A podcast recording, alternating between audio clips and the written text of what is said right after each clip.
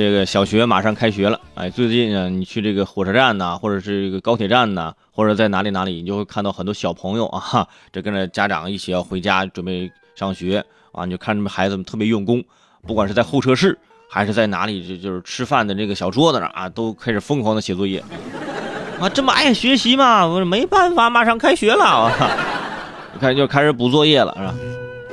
这孩子们开学上学了啊！这学校里面也有很多事情。你比如说最近啊，这个在苏州有一所学校啊，出现一个我觉得挺挺奇葩的一件事儿，说从九月一号开始啊，苏州一所以外来务工人员子女为主的民办小学，也就是俗称的这种草小，就是草根小学啊，因为这个校舍呢被腾退了啊，八百多名学生呢就没有没有办这个就是教室，没有办法，就是被。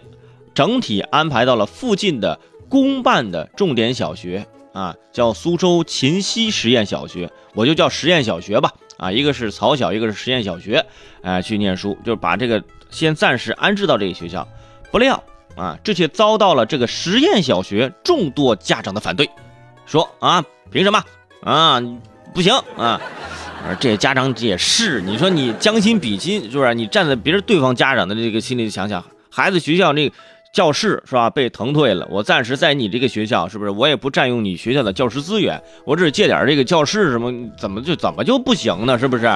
大家都是家长将心比心的，是吧？这家长们说这不行，是不是？你这打破了我们重点小学之前严格按照学区招生的传统，是吧？你让非学区的学生抢占了我们公立学校的资源，嗯哼，哎呦，这挺着急的，看着我啊。所以最近这个实验小的校长没办法。那没办法，这这边我家长我得照顾啊，是吧？这情绪，啊，虽然现在两两所学校共用一个校园，但是为了便于管理，他们会用这个铁栅栏啊，把两边隔离起来。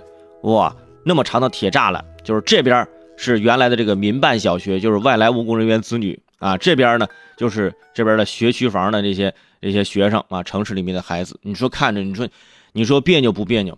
刚开始是这个家长不开心啊。担心自己的孩子得不到啊应有的教育啊这个资源是吧？咱可以理解。现在校长说要弄个铁栅栏隔开，所有人知道这件事儿都不开心了，特别是我，我就不开心了。可以预想到啊，用这个做法将学生区别对待，是吧？会让这个这个我们原来这个民办小学的这个孩子有一种寄人篱下的感觉，也可能导致并激化两校学生之间的矛盾。对，每天隔着栅栏的，你你过来，有本事你过来，是不是？对学生的成长、身心健康都是不利的。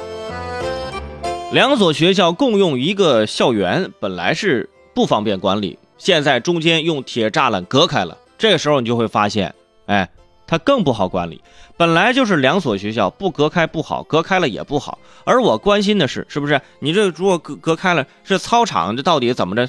这你就不能来我这边玩，我就不能你你那边玩，对不对？那我周一的时候是不是我一个学校就只有一个升旗台？那怎么着？你这不是你你谁用啊？到底谁用呢？就你没办法分啊！隔开的话你不能共用，是吧？两边校长同时讲话发言，跟校长二重唱似的，是不是？那也不行。如果商量好了，两所学校也可以共用，但是现在已经隔开了，那也站不下，是不是？我就觉得任何情况下，对吧？你拆一座墙总比你建一座墙好。我们可以。就是研究一个新的模式，看看，哎，这两个校学校的孩子能不能在一起，咱好好的共处一下。一开学咱就搞一个两个学校的联谊，是不是？大家一起都认识一些新的朋友，对吧？小朋友之间是很纯洁的那种友谊关系，是吧？我认识你，我跟你玩的好，就挺好的啊！不要把这个大人的这种势力的这个眼光啊，就是腾架到孩子身上。